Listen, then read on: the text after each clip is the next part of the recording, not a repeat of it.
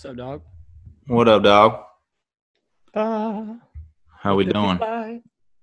Good, man. How are you doing? I'm good, dude. I'm good. I can't complain. I'm I'm solid. Warm, really warm here in Nashville. Oh yeah. Yeah.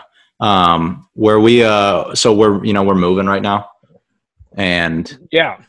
So that's So the- happening fast, right? Yeah, it kind of is. We're showing the house on Friday. Um, Holy cow. anyway, so you know how we move, right? Like my dad, like we never. It's not just a one day like movers come. Everything, like, you know, we move things out like two months before before we move. Anyway, so the room that I always record in is like completely blank. I'm just looking at a bunch of blank walls right now. Let me see. Turn it to me. Hang on. It's like like not even like that's like low key creepy if someone didn't know. I know, right? Like hey, there's nothing. There's nothing there. Dang, are you gonna be able to have the same setup at the next place? Yeah, I'll, yeah, I'll have something. I'll have something. Um, Dude, are we on episode 37? we are Ron Artest, 37, baby. 37. Did you? I mean, we, we made it to 37, dude. We, you know, that's that's something to be, something to be said about that. I think that's that's, That's- pretty cool. That's a lot of episodes, man. That's that's pretty cool. Uh, But man, 37? 37, dude. Oh, You know what you know what that means? what's it mean? It means it's time for the Mind of Coach podcast. These are your hosts, Coach Nathan Moran, Coach Asa Duval. Episode Peerless Price. You weren't ready for that one, Asa. You talked too much Price. Alabama football. I had to give you a 1998 Tennessee football player national champion. He was he was 37 at Tennessee. It sure was. Oh, But I did was say I wouldn't. I got I got upset with you for Jerome Bettis. So Yeah, you got upset honestly for, the, for the football reference. There, and then you come with that. very. I, well, I mean, I was going, I was going Meta World Peace. The- This is our Meta World Peace episode. Is he Wasn't he? 37? He was definitely 37. He was everything at one point, but I'm Yeah, pretty sure he was 37. I believe you. I believe you. Episode 37, Ace. How you doing, man? I'm good, man. I'm good. You know the deal. Uh, I'm alive and kicking. Can't complain whatsoever. Um, pretty normal week. Guys coming back. Uh, they'll be let's see. They'll be back May 31st. So you know things are gearing up for the summer, getting ready for uh, summer workouts and guys getting in classes. Uh, so just getting geared up for that, man. What about you? Uh, how's everything going in Cleveland, Tennessee? So they're coming back from Memorial Day. Yeah, I guess is Memorial Day on the 31st. I believe so. Mm, I could double check. It might be the 30th. Yeah, it might be the. It might. I don't. I, I can't remember if that's one of those that falls on the uh, you know the same date or weekend or, or what. But I'm looking at my calendar right now. It's the 31st. It is the 31st. Maybe they do move Mhm. in on Memorial Day. How about that? So many special things. Yeah, man. Shout out to my wife. It will be our two year anniversary. Oh, that's right. We got a two year anniversary coming up. Yeah, can't believe she has decided to stay married to me this long. But Yeah, you. Yeah, you did. Yeah, you did good with that one. I'm, so congrats to her. yeah, good job by her. Good job. Congrats to her me, I guess. Congrats to me.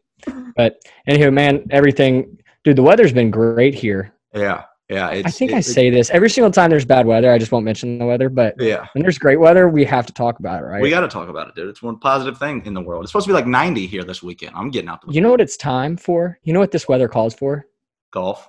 Golf. You guessed it, viewers. Golf. if you didn't know, this was the golfing podcast, and now you do. So I uh, I played I played yesterday. really, how'd you Yeah. shoot? Uh, I actually went out to Cheekwood. I I, saw, I was only gonna I, I shot I shot a 44 the first nine, and then on the second nine I shot a 41. But isn't that like a par 31 course? Like it's a super short course, no par fives. Oh, there's no par fives. Yeah, there's no par fives on that course. Oh, the one in Old Yeah, Spencer right. Creek. yeah, that we always went to. Spend, Yeah, yeah, it, it's a little bit shorter, but still, hey, kudos to you, man. Nice 85. I was only gonna play. I was only gonna play nine, and then I got done, and I was like, uh, I'm going back and playing another nine. So I walked back in. I was like, Hey, can you help me out with like you know a discount on the second nine? She was Did like, I tell you? Yeah, it's just a, she was like, it's just a discount for uh, you know, for the or the difference from you know, eighteen to nine is. So I Yeah. was like, all right, whatever, I'm paying it. Dude, I played nine the other day and Yeah. played nine. I don't know if I told you this. I played nine and then I like some people let me pass them on Yeah. like the like on the final like three holes and I tripled all three. Like I was playing great. Like I was legitimately playing bogey golf through six. Yeah. And I was like, that's good for me, everybody. Yeah. And I'm playing bogey golf through six. And they like push me through and so I'm like, oh gosh, I gotta hurry. I hate So it. I start and so I go triple, triple, triple. I walk in the clubhouse. I said, I'm paying for 10. I'm, I'm going nine. more."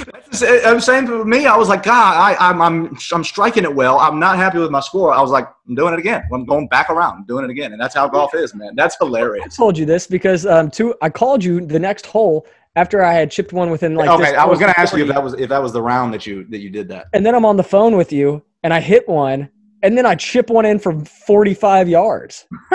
and, and and it went all downhill from there. But I, if only I could like, you know, what would be my luck is I go play by myself, and then I get a hole in one, and no one believes me. And there's no witnesses. Yeah, yeah, that'd be a tough right. That'd be a tough. But I had to FaceTime you when that happened. But anyway, man, hey, are you ready? Yeah, man, let's do it. All right. Thank you for coming on. How you doing? Yeah, I'm good. Thanks for having me, man. I'm excited about wow. hanging out with you guys tonight for a little bit. Yeah. yes, sir. Yes, sir. Hey, I don't feel like don't, we've talked. We don't feel like we've talked enough basketball recently, so this is good. Yeah, well, hopefully Ace will be able to give you a lot of good basketball questions. He's filled with questions, so I don't know if I can answer them all, but I could try. hey, that's all we asked for. But um, Coach, I'm going to go ahead and get into it. Um, everybody on our podcast tonight, we have Coach Ryan Bubba Smith. Coach Smith is the current head men's basketball coach for Lee University. Coach Smith played at Furman U- University, where he was also the captain his junior and senior year. After a successful career, Coach Smith began his coaching career at Hampden-Sydney as an assistant for three years and then was promoted to head coach, where he served there for five years. Coach Smith went 93 and 45 during his time at Hampden-Sydney, including two ODAC. Is that correct, Coach? ODAC, yeah. ODAC. Oh, that's I should have just said the name instead of spelled it. Um, okay. ODAC championships and two NCAA tournament appearances. Coach Smith then took over for Sewanee's basketball program in 2008. He was twice named the SAAA. It's just SAA. It's not SA, is it? It's the SAA. um, the SAA Coach of the Year while elevating the Sewanee program to new heights. Coach Smith then took over the realm at Lee University, where he helped to helped to usher the program in to the Division two era. In his five years, he was quickly he has quickly built Lee into a contender while making the NCAA tournament in 2019, 2020, and this past year, 2020, 2021. Coach Smith also was named the GSC East Coach of the Year this past year as well. With everybody returning, Coach, what are your thoughts on this upcoming year? Well, it's yeah. Dude, go ahead and get into it. Hey, yeah, let's go ahead. I mean, it's I don't know. It seems like it's a long way away, but as you know, I mean, we'll be through the summer. In July, we'll be here. We'll recruit, and then August is here, and the guys show up. And so, um, you know, I would say that. I mean, I, I wish I could say that I had the year mapped out and knew exactly what it's going to look like. I, I, think we're still just kind of recovering from this year, yes. and enjoying a little bit of not downtime, but we got a little bit of a window here where our guys just left mm-hmm. and we're getting ready to hit camps here here in June and, and all that. But uh, I mean, we're excited. I think we, you know, our guys are they were really motivated. I think and hungry after the season. I think they felt like we we still left something out there and we got lots lot to prove, which we do. Um, and so yeah, we did some good things. Uh, one NCAA tournament game, yeah, hasn't been done mm-hmm. yet before at Lee in the Division two era, and so we, we did some things that we're proud of. At the same time I think our team feels that we have expectations that are higher and and we're hungry to grow and improve and get better. It's kind of a kind of a motto I think of our season this year was like like growth. Like we've got to find ways to grow and improve. And so I think our team really embraced that. And I think heading into the off season, because sometimes you've had you know I've had teams before where you have a good season and we're like, oh man, this is great, this is awesome, mm-hmm. you know. And then you have a team that's returning, like a lot of players returning, and the natural incident, like the natural feeling is human nature, right? It's just oh, we're naturally going to be better next year because we got a better return. It does not work that way. It just doesn't. Absolutely. So I don't sense, I have not sensed that from our team. And so, and I've sensed a, a really a hunger and like, hey, we, let's go get better, and we got more to prove. So I, that's that's exciting. I think when you got guys like that in your program that are, you know, they're, they're driving the train a little bit, you know, mm-hmm. they're hungry. It's you got something to work with, and, and so I think we do here. When uh, so you said your guys, y'all y'all are going to be there in, in July, is that right? Are you guys coming back in July or? Well, we, we know our guys. We got some guys that live here and they have places off campus, and and you know when we have our kids camp and team camp, and our guys, all of our team hopefully will be here. So we have our whole team. Normally we have a couple weeks of camps, and so um, normally guys come in for that two week period, and that's a great two week for our team. New new guys as well to come in. They just get to hang out. They spend two weeks together, and um, just you know live together, hang together, play together. You know, run some pickup at night, work kids camp, and get engaged with culture and kids and community. So it's it's a good time, and then they get to go back home and have some time if they're at home to you know do what they need to do and get back in the gym and work. And and uh, some of them are working jobs and making money. So um, yeah, we're not like the Division One guys where they have to they get to come in at a certain date and you know start taking some classes and you know training and stuff like that. The guys that are here will be training. They'll be working with our strength coach on their own, but. Mm-hmm you know, listen, Division two is a lot like Division three. I mean, you got your kids got to get in the gym in the summer, and and you can give them a plan like, hey, this is what we're going to go. You know, this is the strength program, but they got to improve on their own a lot. I mean, they, they, there's not a whole lot of people looking over their shoulder, making sure they're doing every little thing they're supposed to do. Uh, that, that's kind of what I wanted to, add, you know, because we have a pretty, we got almost a brand new roster coming in, and y'all, y'all have pretty much everybody returning. I just kind of wanted to ask you, I guess, what your approach was to, you know, summer workouts don't look the same Division One, Division Two. But I just kind of wanted to get uh, you know where your head was at, what your approach kind of to the off season in the summer was with the guys. It, you know, do you want to get them on the court? Um, are you are you anxious? Do you kind of want to let it, let them have their time, uh, just to kind of grow together, get to know each other, get more familiar with each other? What's kind of your approach uh, going into the summer?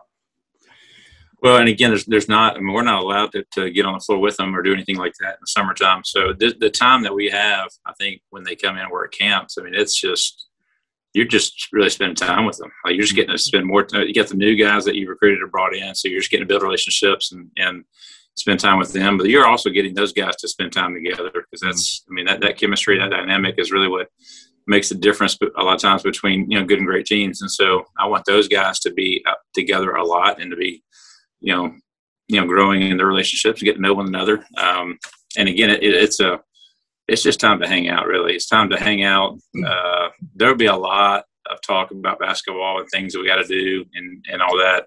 You know, when these guys get here and we get going throughout the course, of it. it's a long season. So, um, yeah, that, that time is just more of like get together, let them hang out, let them enjoy playing some pickup together, um, and that's really kind of like the jump start to our our team as far as like, hey, we're building a new team for next year. It's going to look different, even though we got you know like everybody returning on this year's team. It's you're adding to it, so that this will be the only team that looks like this team next year. We've said that every year, so uh, so that starts the process over of like building our team, um, reinforcing our culture, talking about the things and expectations that we have and how we do things, and um, but just letting those guys get time together.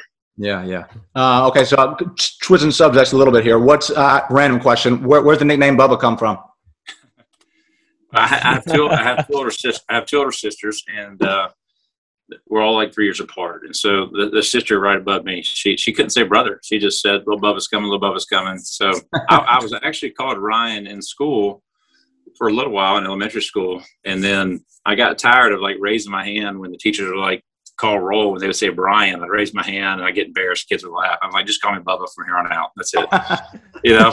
yeah. And so it, stuck, and and and I was called that since I was a baby. So that's awesome. Um, yeah. uh, okay, Nate. Nate's going to hate me for this one, but you recently uh, hired a new assistant coach. Uh, talk to us a little bit about that decision and kind of what went into what went into you finally making that decision. Yeah, well, we're we're excited. Obviously, Coach Nate here uh, was with us this year. Um, really excited, obviously, that he got to come and work with us this year, and, and uh, I think we had a lot of fun and uh, learned a lot, and um, I think grew in our relationship. And and uh, he got to kind of see what we do here at Lee and how it works and what the Gulf South looks like, and you know what we do. And so, um, really, really excited. Obviously, you know, for Cole to be able to get a head coaching job, uh, I think it's a dream for every coach. If you're going to do this long enough, you want to be a head coach. You don't get into it to be a lifelong assistant. Um, sometimes you don't have a choice, but um, you know, for for guys to be able to get head coaching opportunities is just awesome. And I, I think it speaks to, you know, obviously Cole earned that opportunity. It speaks to the body of work we've done here, and Cole was a huge piece of that. So really excited for him. And I, I do think that like continuity is so important. Also, I think working with people that you enjoy working with, I, I think that uh, um, is so important. And for me, it was easy. You know, I, I think that you know Cole and I actually had conversations about you know Nate coming on, and that we felt like hopefully we would keep winning and Cole would be in position to be able to get some opportunities. Mm-hmm. Um, and that we felt like Nate was a guy that could definitely step in when, when Cole left and be able to step into that role. And so, you know, it may have happened a year, you know, before maybe Cole thought that job would open or a job would open. But, um, but yeah, that opportunity was there. And, uh, you know, it, it you know, I, I do like I, like I do with most things. That you give it thought, you pray through it. You know, you start thinking, uh, and obviously everyone's going to have somebody that they want to. You know, hey, you got to hire this guy. Like, and to me, it's like, no, we, have got the guy here that we want. And mm-hmm. and uh, and again, Nate's worked his tail off this year. He's earned the opportunity, you know, to be able to be elevated, step into a role, and and um, you know, I'm really really excited. You know, and, and I think working.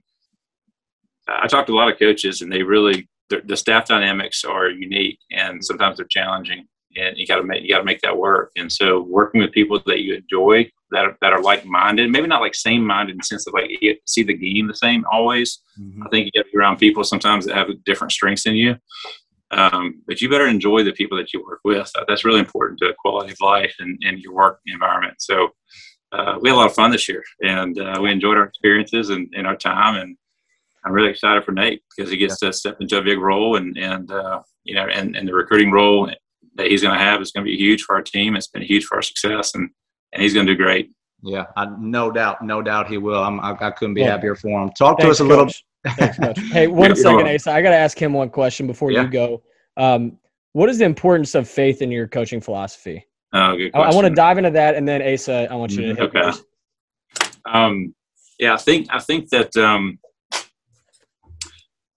you know, I think when I interviewed here, you know, there was, it, I told them, I said, there's a, there's a lot of different ways that this can go. You can, I mean, you can, you can have different coaches and different back experiences, do it one way, do it the other way, and it can be done in a lot of different ways. That, you know, one thing I, I told the committee here when we interviewed, I said, listen, I, I do think that the way I am as a person and the way that my coaching career has kind of mapped itself out is that there's there's a level of consistency and sustainability that I think that we can create here at Lee. I do think the school needs. I think the type of school that we are needs to be done a certain way, and this is how I would do it. If this is what you like, I think we can do it. Do it, here. Um, and I think my faith is is something that kind of keeps you grounded and kind of keeps you balanced and allows you, especially in a profession that is like you know your identity can get caught up quickly in the scoreboard and winning is important i'm not saying that but like that that can become your identity as a human being and, and your value and i think that you know for young men that are 18 to 22 they are kind of making they are are going to be making some pretty big decisions in their life in this time and they are and so you know you know for me it was a formative time of, of my college experience uh, and some of the decisions that i made when i was in college I think really helped and shaped and defined, I think, me as a, as a believer, as a Christian coach.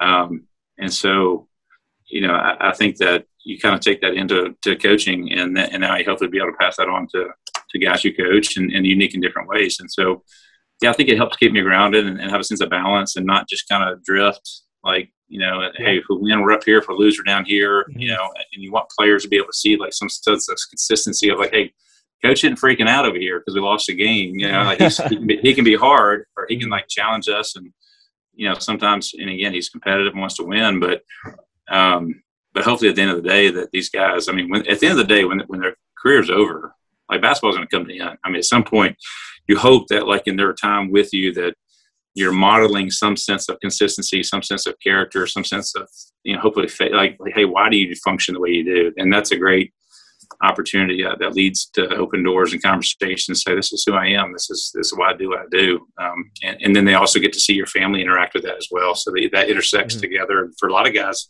especially in, in, basketball, like college basketball, I mean, the percentages of like fatherless homes is just almost staggering of how many kids in college basketball are coming from a single parent home or uh, a home without a father. And so you hope that you can kind of model that and kids get to see your kids growing up and running around the gym and you interacting with your family and, and knowing that hey listen you can do this profession and mm-hmm. and you can do it well and still have a family and have balance in your life yeah perfect I think, uh, yeah, I think have, I think having families around practice, you know, after games is is, is something really important to a to a great, you know, to building a good program and being a part of a good program. Um, talk to us a little bit about uh, your playing career and how you got to Furman and what that was like.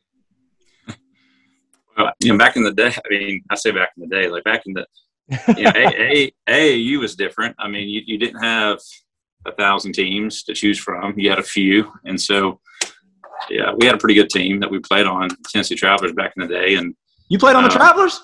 I was the Travelers guy. Wow! You know? wow! Play for play for Coach Spence, and so um, you played Yeah, we well, good- my, Charlie. So I played for the Travelers for a little bit. I knew I knew Charlie. yeah, yeah, it was uh, it was a lot of fun. We had a good time. We had a good team, and um, you know, a couple good runs there. And so, you know, you, you just played. You just didn't.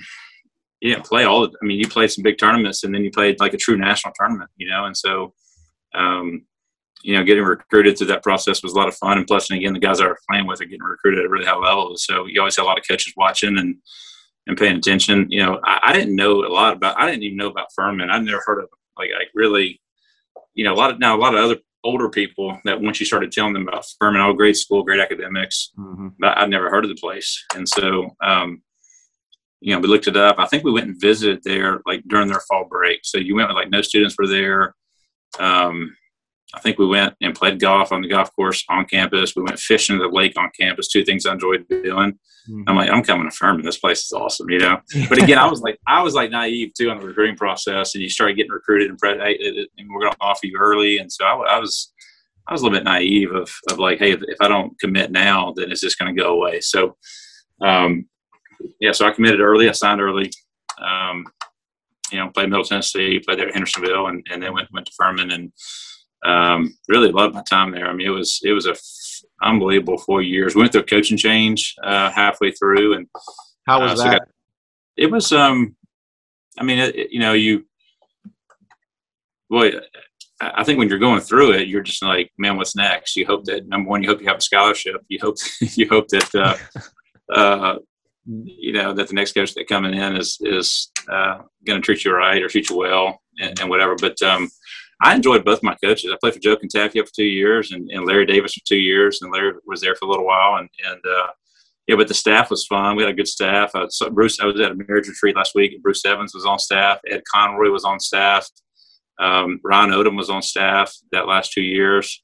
Uh, and Ryan was really my, my connection to get me into Hampden-Sydney and how I got the job there. But uh, yeah, I, I, I enjoyed that, and I think I was able. I was thrown into like really some leadership my junior year, and Coach Davis Mhm. came in, and I think the, the type of player I was really resonated with him. He was a tough, hard nosed guy who really defended, and so um, you know that, that's kind of who I was as well. And so he, he, I think he really enjoyed how I played the game, and and uh, and so it was.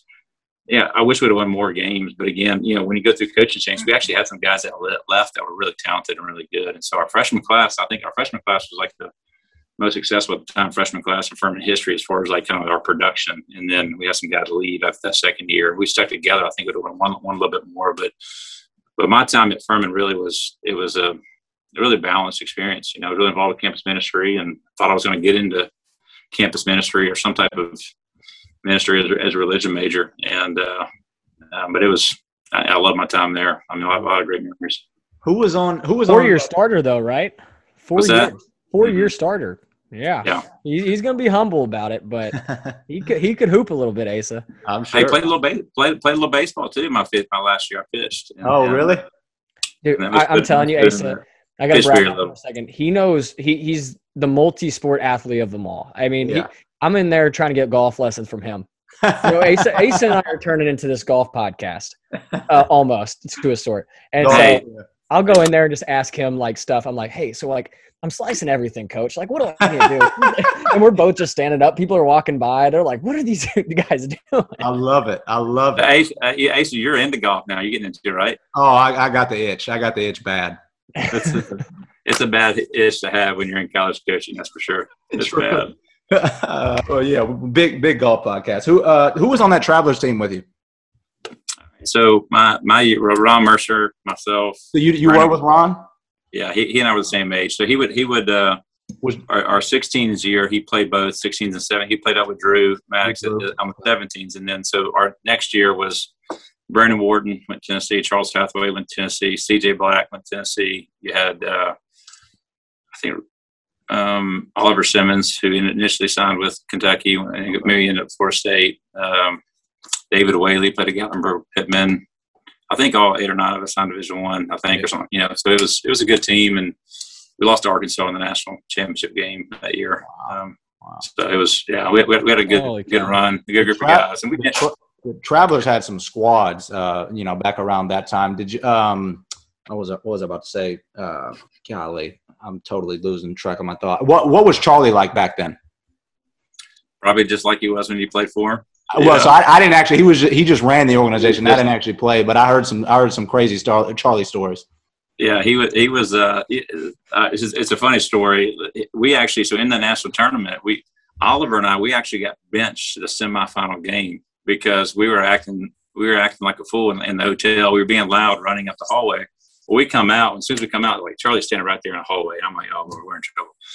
And so uh, he kind of, he just, know, he wanted to make a point, and so he, he, we were both two starters, and he benched us for the semifinal game Oh. And back then, and so back then you didn't have cell phones, and this this was in Winston Salem, and so I'm mm-hmm. thinking, wait till my dad gets here and finds out that we're not playing this game. I thought I saw Oliver, my dad gets into this place, like I'm not sure what we're going to do, you know, and. uh and we, of course, we won. We won. We won the game, and uh-huh. and uh, and then played played the next one. But uh, yeah, it was it was uh, he, he was uh, he was intense. You know, he was intense. He was fiery. Uh, the first the first time I met Bob Givens, at the first recruiting event when I was at Hampden-Sydney, uh, when I sat next to Bob Givens, I introduced myself, and he knew exactly.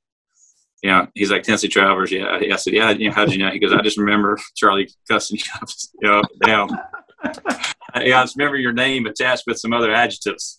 Uh. So, you know, that, that's what he, that, that that was my first time to meet meeting you know Bob, and so I thought that was pretty funny. That's awesome. Uh, what? So I guess at, at, what point did you know you wanted to coach? I know you mentioned you said you were, I guess, religion major and you were thinking about getting into ministry. At, at what point?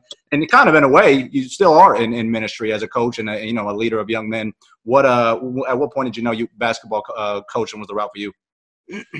Well, so so how that happened? I, I, guess I was I was done playing. I finished my fourth year. Um, I had I think two classes left to graduate. Um, I played baseball my senior year, so I was done with basketball. Played baseball my senior year and then baseball was going to come, you know, pay for my school for my fifth year. I was going to come back and pitch again my, my, my, fifth year that summer. And I would stay and work camps all summer. And, and, uh, and that, that summer, I think Coach Davis basically, he gave me, he said, you have our overnight camp. It's yours. Good, You take it. And I'm like, okay, I'm 22 years old. Here's the overnight camp. And we're going to run a day camp at the same time. So I took the overnight camp at 22, just finished playing. And again, I ran the whole thing the whole week, staffed it, hired, you know, and all that. And so, um, you know, my personality type that kind of fit with. And and he came, he said, Hey, I think you need to do this. I think you need And I said, Well, listen, I'm gonna come back and play baseball. I'll help as much as I can on the side, but I'm just gonna pitch and do this baseball thing. So I get back to Furman in the fall, and I'm like, I just, I really don't like baseball. I don't want to play. I think because I'm six four, I'm a lefty. Like I should play, but I don't want to play. Yeah. And so I get back and I like I have this sense that and at the time they had a position that was open and they offered it to a high school coach. He came in and took the job. It's kind of like their you know director of basketball operations or something like that. And so um, I was like, well, I missed that opportunity. I'll help out when I can. So I had this this thought like I just don't know. I don't want to play baseball. Mm-hmm. But I was like, I can't call my dad and say I don't want to play baseball because they're going to pay for my school. I don't know how my school going to get paid for it. Mm-hmm.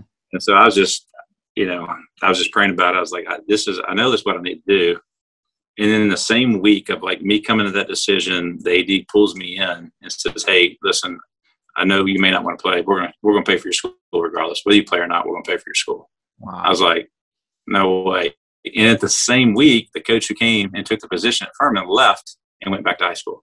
Mm-hmm. Oh wow! Said, "Hey, the job's yours." And the cool thing about that at the time, you know, I mean, the director of the, the director of basketball operations job was a a guy that again at the time you couldn't get on the floor well, since I was still a student taking classes, I was like a student assistant slash DBO. So I so I got to do everything that a director of basketball operations couldn't do.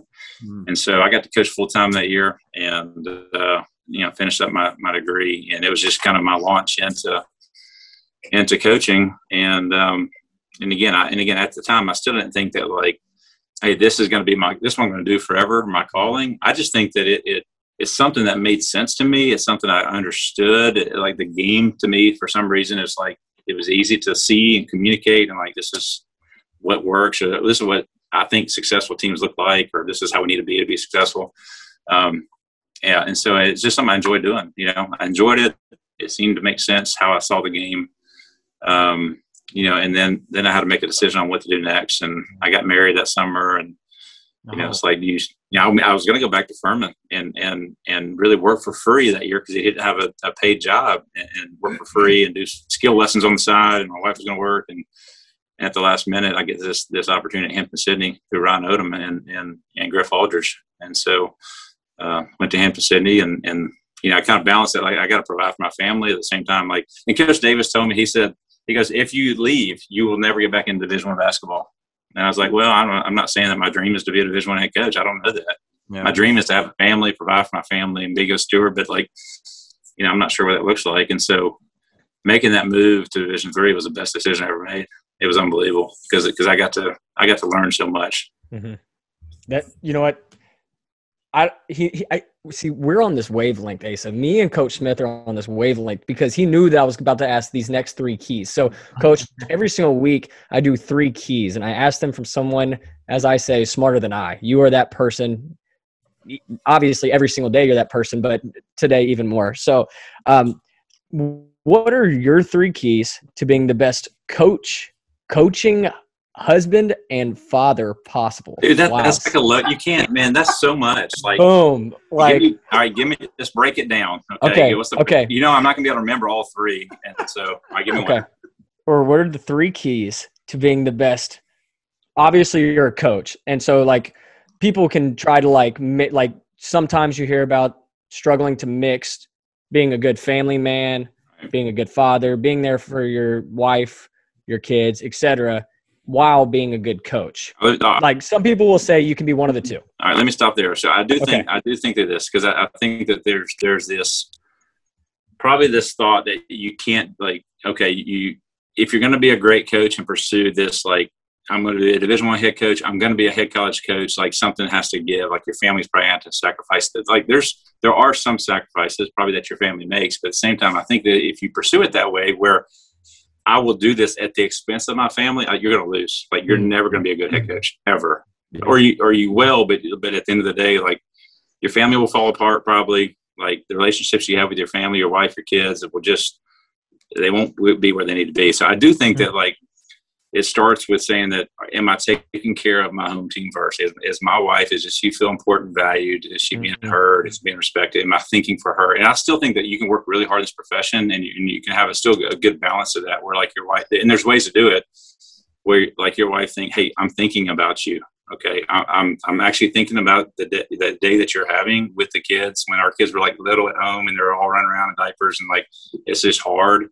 Like you know they can still feel like they're a part of what you're doing but you got to be intentional about that and you got to you know there, there's a way to do that mm-hmm. so but i think if you think that like i you know my family will have to sacrifice for me to be a, a successful head coach I, I, think that you're going to be disappointed and i think that your your quality of life and your your your family life is just not going to be great i don't think and so mm-hmm. um so i do think that you start there you got to make sure you take care of your family and mm-hmm. uh, and, and I've always told I've always told I told Cole this when I got here. I told every assistant I work for that yes, we're gonna we're gonna have to work really hard. We're gonna do certain things. You're gonna make sacrifices. We're gonna be on the road. We're gonna recruit. We're gonna do these things. I say I always say this when we're in the, the moment of like a season or like you feel like I have to go see this kid and things aren't great at home or like like you just know that like your wife needs you there tonight. You better let me know that. Like you better let me know that because you're going to go home and you're not, and we can go see that kid another time. And so mm-hmm. I tried to like tell the, our assistant coaches, the guys that work with me, you know, on the front end of like, yeah, we're going to have to work really hard. You have to make sacrifices, but at the same time, you need to be honest with me that like if things are not great, or like if you need to, you know, like your wife needs you at home tonight for some reason, then then this hey, we need to talk, talk about that and go home and, and we'll like that. We'll get that kid. If we need to get that kid, we'll get the kid. And if he understands that like your family needed to come first in that moment. Hopefully, that's something that, that we want kids to know about our program, anyways. That hey, our family is, comes first, and so um, you got you got to take care of your family, and and uh, you know, and I, am not saying that I've, I've, done that perfectly necessarily. I, I, think that there's a lot of things that you know I probably could wish you go back and and do things and, and change it differently, but um, but it, there's nothing worse probably than like winning a big game and probably going home and things aren't good there. You're like, this sucks Like I, I, I want to win a big game and go home and everyone to be on the same team and celebrate, you know, Yeah. and be like, man, we, we were in this together and we did it together. This is That- awesome. That is my favorite thing. Go home and everyone is on the same team, like celebrating. That's exactly what you want. But if I but if I was brutally honest, there have been plenty of times in, my coaching experience where like you won a big game, you've gone home, and like I just haven't probably been a good father, a good husband that week. I just haven't been like I should, and so Mhm. You know. And fortunately, I have a, a unbelievable wife who's very honest with me and, and and can remind me and tell me when I'm not doing a great job. So, um, but you know, the, the other thing I do think Nate on the basketball, like, I mean, recruiting is the key, right? I mean, you got to be able to recruit talented kids, and you got to recruit the right kids. Um, and and a good buddy of mine here, Heath Essingler, he's he's one of my best friends. He's a phenomenal communicator and, and leader. Um, does a lot of parent education when it comes to the, the sport journey. Um, he talks a lot about like relationships uh, and responsibilities. He said in recruiting, if you identify people that are good in those areas, they're going to be really successful people. You know, if you got to recruit that's terrible, he's, he has terrible relationships with his team, coaches, and people around him, and he's not very good as far as handling his responsibilities. He's probably not going to be a very good teammate. He's probably not going to be able to handle his things well here. And so those are one of the things I think in like recruiting and evaluating kids is is like, hey, how do they handle these things? You know, and that's part of what we do when we're looking and, and evaluating kids is like, how do they handle those two areas of their life? Mhm. Those are two huge areas, right? Yeah, I mean, they really affect like every dynamic in their relationships they have with their teammates. They affect their ability to go to class, to handle their responsibilities, get things turned in on time, uh, communicate with professors. I mean, they just know how to handle their Mhm. business, which allows them to like enjoy something they love doing, which is basketball. Absolutely. You know, if you can't enjoy basketball and do those things, if you got all these other pressures and things coming in on your life that you can't manage and function. Now, not every kid has that figured out. I mean, we know that we're you're trying to help them along, but I do think I would say this. I think that the uh, evaluation piece of kids is like you know, you're trying to evaluate that is it is this a character thing or maturity thing? You know, and you hope Mm. that that don't miss Wow. on many when it comes to the character piece. But the maturity piece, you're like, okay, this kid just needs to grow up, and mature a little bit. But we've gotten to know him enough to where like he's there's a really good foundation there, and I think he can handle these other other areas. Yeah. Wow. That's a great point. um, Coach, Coach. were you? Killed it. Killed it. um, we probably only got like third of the answer on that one, maybe I don't know. No, you got two. Um, it was take care of your own team first, which love. I don't know if that'll be the title, but ta- you have a, plenty of information that could be the title right now. We, you want to write a book? Let's do a book on that. You want to? We, we can start writing. You know, I mean, I mean, can coach, I write- can you throw can ideas write- out. you can write the first chapter, and I can write the next twelve. How about that? Because you're like a, you're a newlywed still. So yeah, you're you like- got like, 12. you know, I got, I don't even know if I have a chapter, you know, it's very, very small, but gosh, I, maybe Brooke would have to write it about how, uh, how tough it is to be married to me. So yeah, Bro- Bro- but Brooke, anyway. Brooke may need to. Uh, Brooke may need to write that one, and then and then he can take it from there.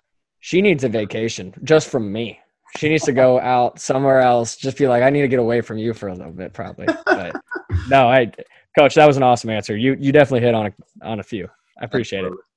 Um, were you there when you got to Lee? Was it you? Now you made the transition to Division Two, or it, it, is that right? It, I think I think my first year here was maybe the first full year. Maybe I think the year before that they played a Division two Gulf South Conference schedule, but they were still. I think they were. I think the year before I got here, or maybe the year I got here, was the full first full year Mhm.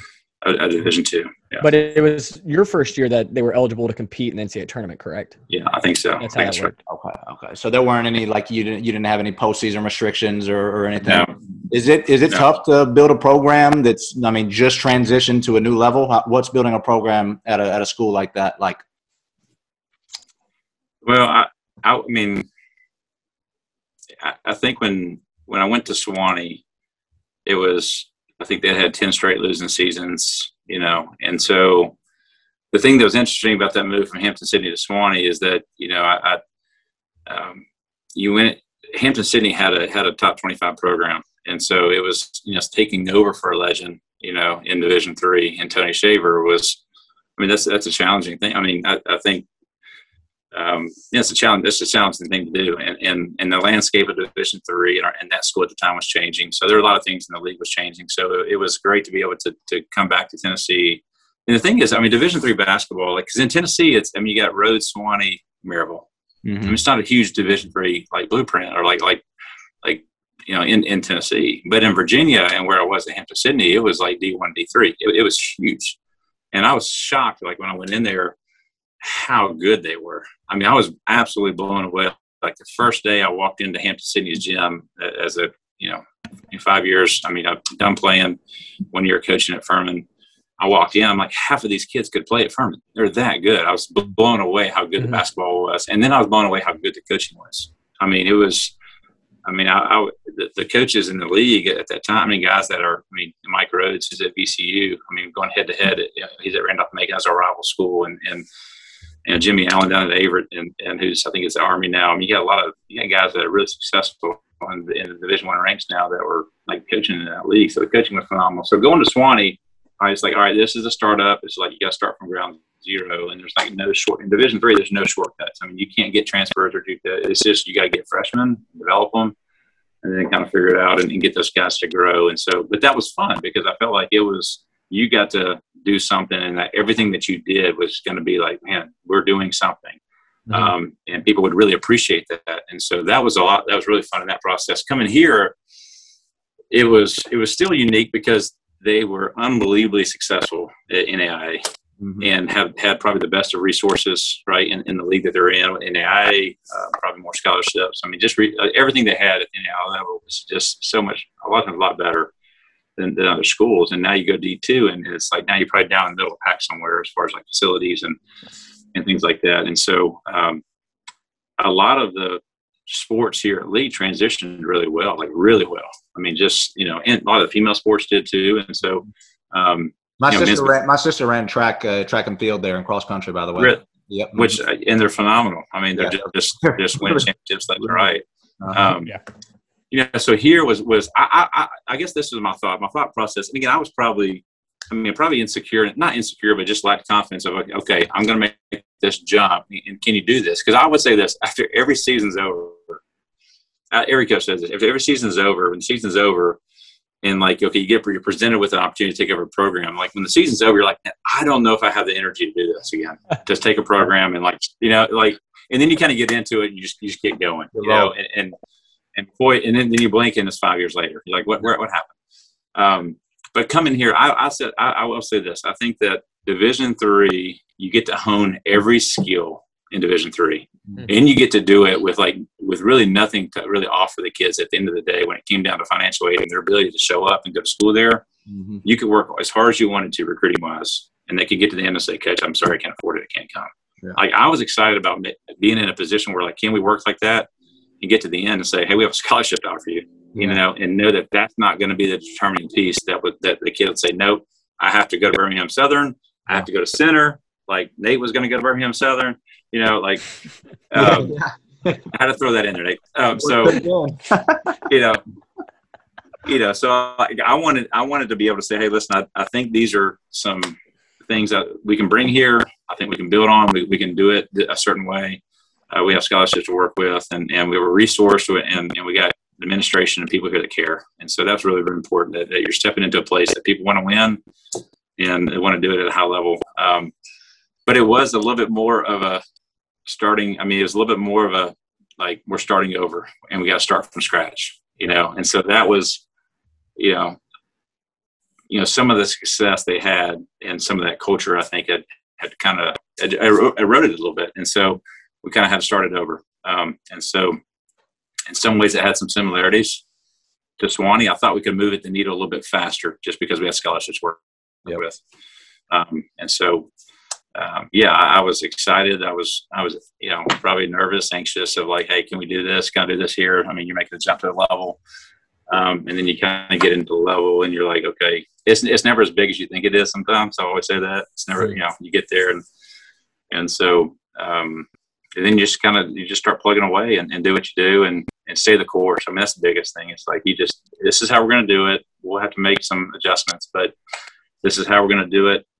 Let's go. And we're not going to get you know when, when things get tough or it doesn't go our way, we're not going to you know freak out and panic and and do something different and go start signing kids we don't want to sign and kids we you know take chances on a bunch of guys. So yeah. yeah. And so I, I, knew that, and I told the committee here, I said it may take a little bit longer. I mean, it may take another year or two than, than but I do think we'll have long, we'll have more sustainability. I think we can sustain this longer, and we won't have these big waves.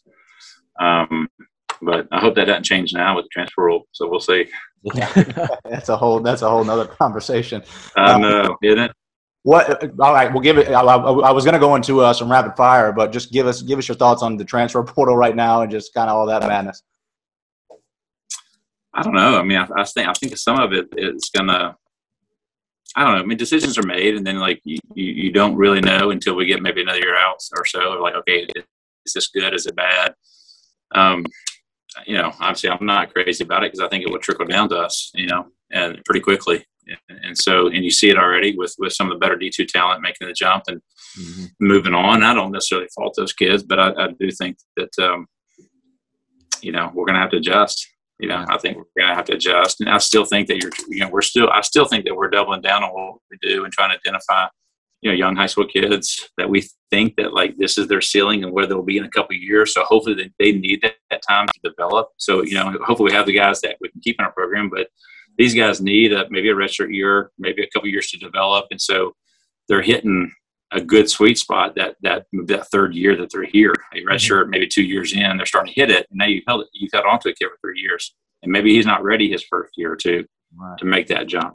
And so I hope that maybe we can hold on to him a little bit longer because we're kind of recruiting kids like that, mm-hmm. and we have a, a, a decent foundation of, of, players in our program, and so um, you know, I mean, we've always said in our league in the Gulf South that you know you don't want to be freshman of the year. We want to be the runner up. Every freshman of the year has been gone. You know, he's left. you know, he's gotten good. You know, yeah. so. Um, but and again, the, the other thing too is you just hope that if you're building something here that's that your players feel really connected to, it's not going to win them every time. But you hope that it wins more than it doesn't. Where they say, I can stay and get my degree. If I got another year left, I got options. I can go pro. I can I can take a jump and maybe to, to a higher level and get to mid major, maybe something higher than that, and, and, and play for a year. Um, and so, you know, I hope I hope that's how it plays out for us. But you know, there's you just don't know. You got to be willing to adapt and, and adjust. Certainly, um, Coach. Well, we do like to have a little bit of fun towards the uh, towards the end of the show. You mind doing some rapid fire questions with us? Yeah, absolutely. They, they're not well. They, they turn into not so rapid fire questions. So that, that's okay. All right. Uh, last technical. Ooh, it's been years, probably a few years, maybe. I yeah. don't know, three or four years, maybe. Um, you ever, uh, yeah, yeah, maybe it's been a while. Okay, so not recently. Um, ever been uh, ever been kicked out of a game as a coach or player? No. No. I've been not talking. No. Playing days a long time ago, so I, no, never as a coach. Yeah. Um, you ever dunked a basketball on a ten foot rim? Oh, a lot for sure. a lot of ways. See, our players know because I'm old now. They're like, "No, coach." I'm like, "No, listen, I, I had, yeah. I had a lot, had a lot of stuff in my in my toolbox. I could, yeah, I you had some bounce. I was pretty bouncy. Yeah, pretty bouncy. You got any? You got? Do you have any film of you playing? I listen. My, my Nate was at our house this weekend for my son's graduation. My sister was there, was talking about my my game. So, it, and this is how I learned to dunk. So I was the first kid in our neighborhood. I think it was elementary school that got the first adjustable breakaway goal.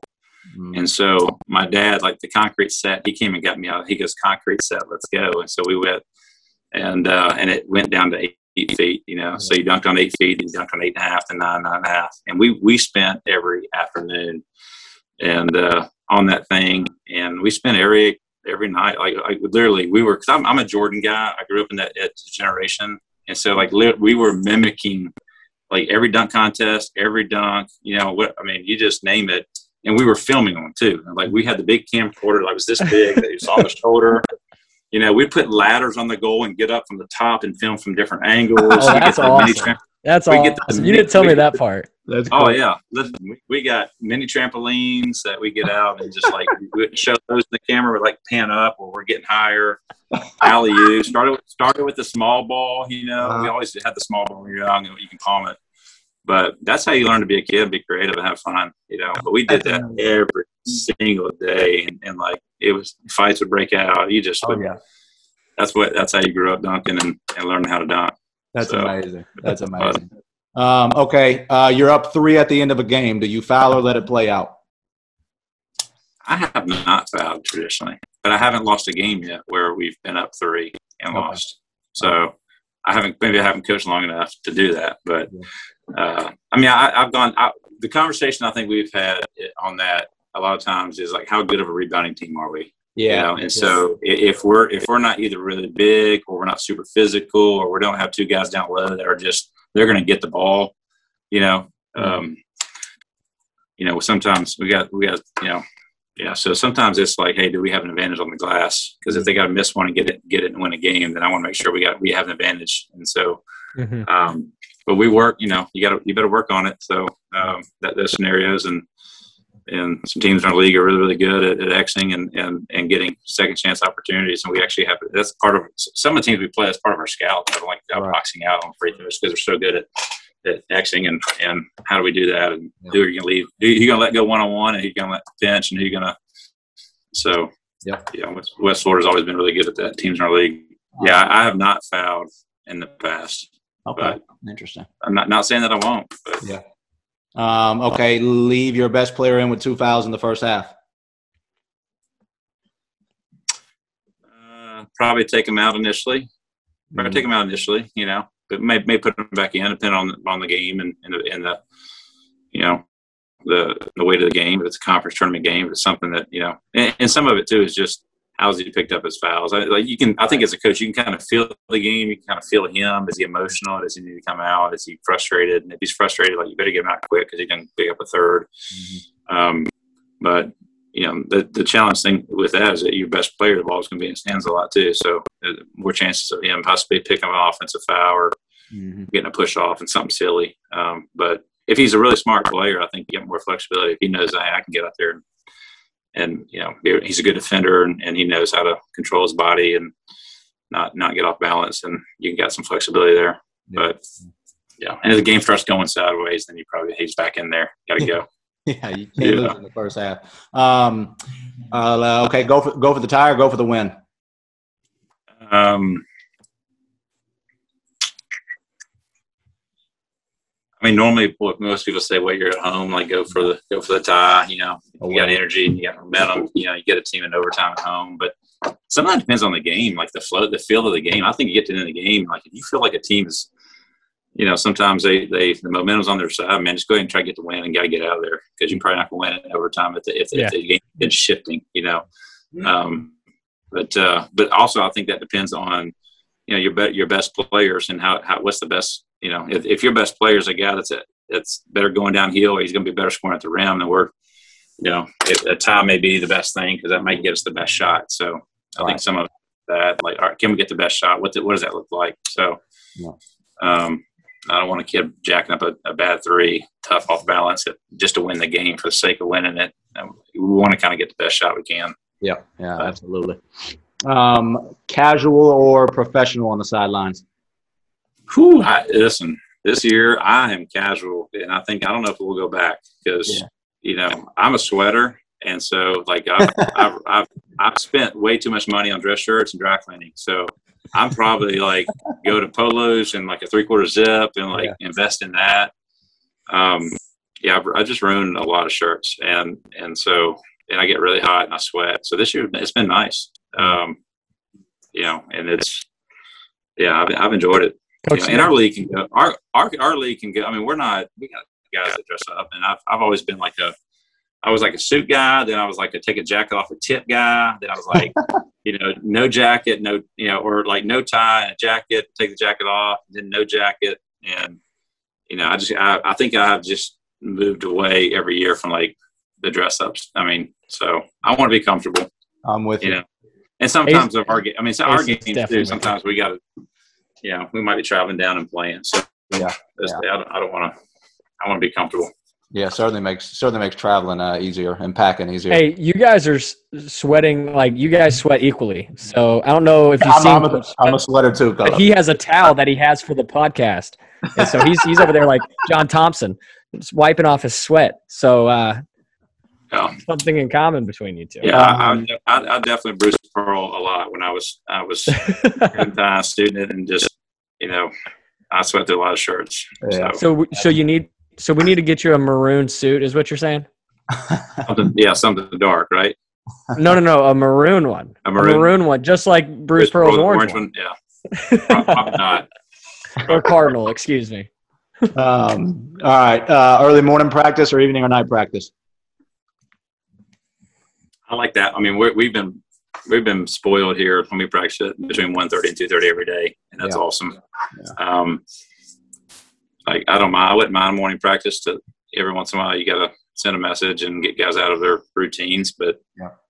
you know, I don't think that's always necessarily productive. And then, um, but when I, when I Division three, I mean, you were five, seven, and nine. That was the three times you had classes went to four, four thirty, five, seven, and nine. So, um, you know, I, I, I don't, you know, I could imagine ever going back to that, like Yeah. late night practices at nine and, and just, um, but, um, yeah. So sometimes the seven were nice when our kids were young because that was bedtime. I was like, I'm gonna get out of bedtime. This is nice, you know. And I come home at nine and it's kind of It's is quiet. It's awesome. You know?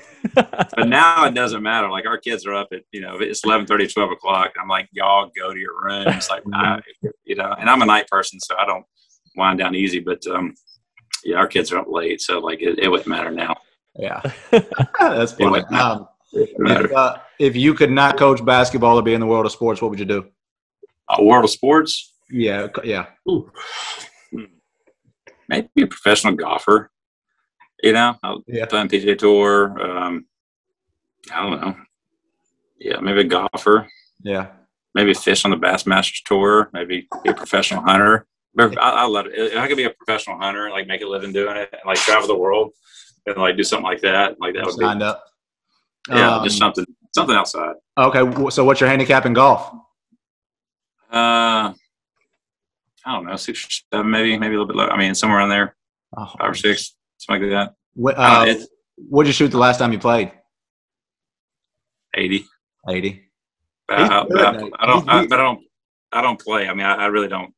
I played in high school, but I don't. I mean, I played tournaments now, but mostly like, you know, events and stuff. And so, um, but my dad and I used to play. That was our thing. And then my mom, my mom's before my dad passed away. My my, my dad retired and he got my mom into golf. She plays like five or six days a week now. Couple more real quick. Uh, should every team make the conference tournament? Yeah, every team make the conference tournament. I've, I've always said yes. I've always said yes. I, I think that like, yeah, I, I want to see every team have a chance. And it, you know, basketball is a tournament sport. I think there's nothing like the conference tournament. And even when, because there's a lot of things that can, like in our league, eight teams go out of 13. Like there's, there's that eighth team, 19th, 10th team that win the league. They can. And so I'd love to see everyone represented there. And, um, it's a tournament sport, you know, and there's something magical about getting to the tournament. And, and at the end of the day, you gotta, you know, you get a team that gets hot and for two, three days in a row, then you have a chance to be a postseason team. So, um, I would love to see every team, every team there in some ways, like, you know, whether it's a playing games or whatever, but, um, Yeah. you know, I, I just don't think it costs that much more for at our level for let everyone to, to finish, not play another game or two and, and have a chance to extend your season. Yeah. Yeah, absolutely. Um, okay, well, the last one, I'm not. I normally this is where I would ask you LeBron or Jordan, but you have already clarified with us that you uh, are a Jordan guy. So I'm just going to ask you, why are you a Jordan guy and not a LeBron guy? generation, just my it's generational. It's just a generational thing, and I think I have a huge respect. I do respect LeBron. I think he's phenomenal, and and I don't know Jordan. I, I would say this. I, I think that there was never a player, and maybe against me because I grew up in that generation, that was able to capture. I think like a kid or a teenager in a way that he he did on the basketball floor. Not that like Jordan's not. I mean, or LeBron's like and he does phenomenal things, right? But I think Jordan, for in in every way, was just like he just had you, like the TV. Or, yeah, just like eating out of the palm, and you're like you're just and you know, and then you wanted to go out and do everything he did. So I've Yeah. never seen a player still to like, and maybe and again I'm just older, but and the kids are doing it, but you know that you you every kid grew up worshiping him and then every kid walked out into that playground and tried to be just like him and mimic everything he did and and you know whether it's wearing like the, the sleeve below your knee and the arm whatever it is it's like Mhm. You know everybody wanted to be him so um yeah i'm a jordan guy you'll never be able to, to change that ever. I know, I know, it, it, I know. It can't change, can't change the generational stuff. Um, well, coach, No. Coach Smith, we appreciate you coming on today, uh, coming on to the podcast. Uh, where can everybody find you on social media, Instagram or Twitter or anything? Yeah, uh, I, man, I'm, I'm not great at that stuff, but I'm on Twitter. I'm on, I think I'm on Instagram. I don't post a lot on Instagram. Uh, Nate, do you have my handles and stuff? I don't know what I that stuff is. two seconds. Like, I think uh, I, I, I would. I think I know the name, but I don't want to say it, then it's wrong. I, I'm at B, B Smith 2410. I'm gonna hold it up. B, B, B Smith 2410, and then uh, I'm not sure on Instagram, but uh, yeah, I'm getting better at that stuff. You're you are. You're getting better. I am. I'm trying. My kids help. You know, having having young kids um, or teenagers, and they help for sure. On Instagram, you're Bubba2410. And then you can also follow Lee Men's Basketball at Lee UM B-Ball on both. Perfect, perfect. And you can find myself on Instagram at the Ace of Spades with a Z on the end. You can find Nathan on Twitter at his new Twitter name uh, at Coach Nate Moran. You can find him on Instagram at Nate5 underscore Moran. You can find Mind of a Coach on Twitter at Mind of a Coach Pod, and you can find Mind of a Coach on Instagram at Mind of a Coach. Uh, Coach Smith, thank you again. We appreciate your time, uh, sitting down, chatting with us. It was uh, it was a pleasure. It really was. Hey, hey, thank y'all for doing this, man. This is fun. Uh, you guys are doing a great job. Thanks for having me. And uh, Nate, I'll see you work tomorrow. I'll see you tomorrow, Coach. All right. See. Yeah, Coach. Sick of throwing through your clips. Yeah. You're showing the record. I just pressed it. I, So, like, coach, like you would be like, yeah. So you just like throw your hips through, and I'm like trying to like figure out. I'm like, well, I don't know how to throw Yeah. my hips through. Like, I'm so bad at doing this. So, like, he's trying to explain it to me, and I'm like, please, just like anything. But, like, obviously, like I'm trying that stuff. I'll go to the range. and Oh, yeah. But, but yeah, I mean, Coach Smith helps me more than just being a basketball coach. He helps me with down. Free candy for the masses, sweet with stereo sound. Like the Vedas and the Gitas in the breakbeat tune. Automator on the fader corner shop with the boom. Slapping hands with my brothers as we rise to the sun. Les enfants feel the rhythm of the rhymes you stone. Same on appel, baby doll, for your pleasure tonight. Here's to gender with the sweets, we be like so on ice. Check it. Here's to gender with the sweets, we be like so on ice. Check it. And the Candyman is back.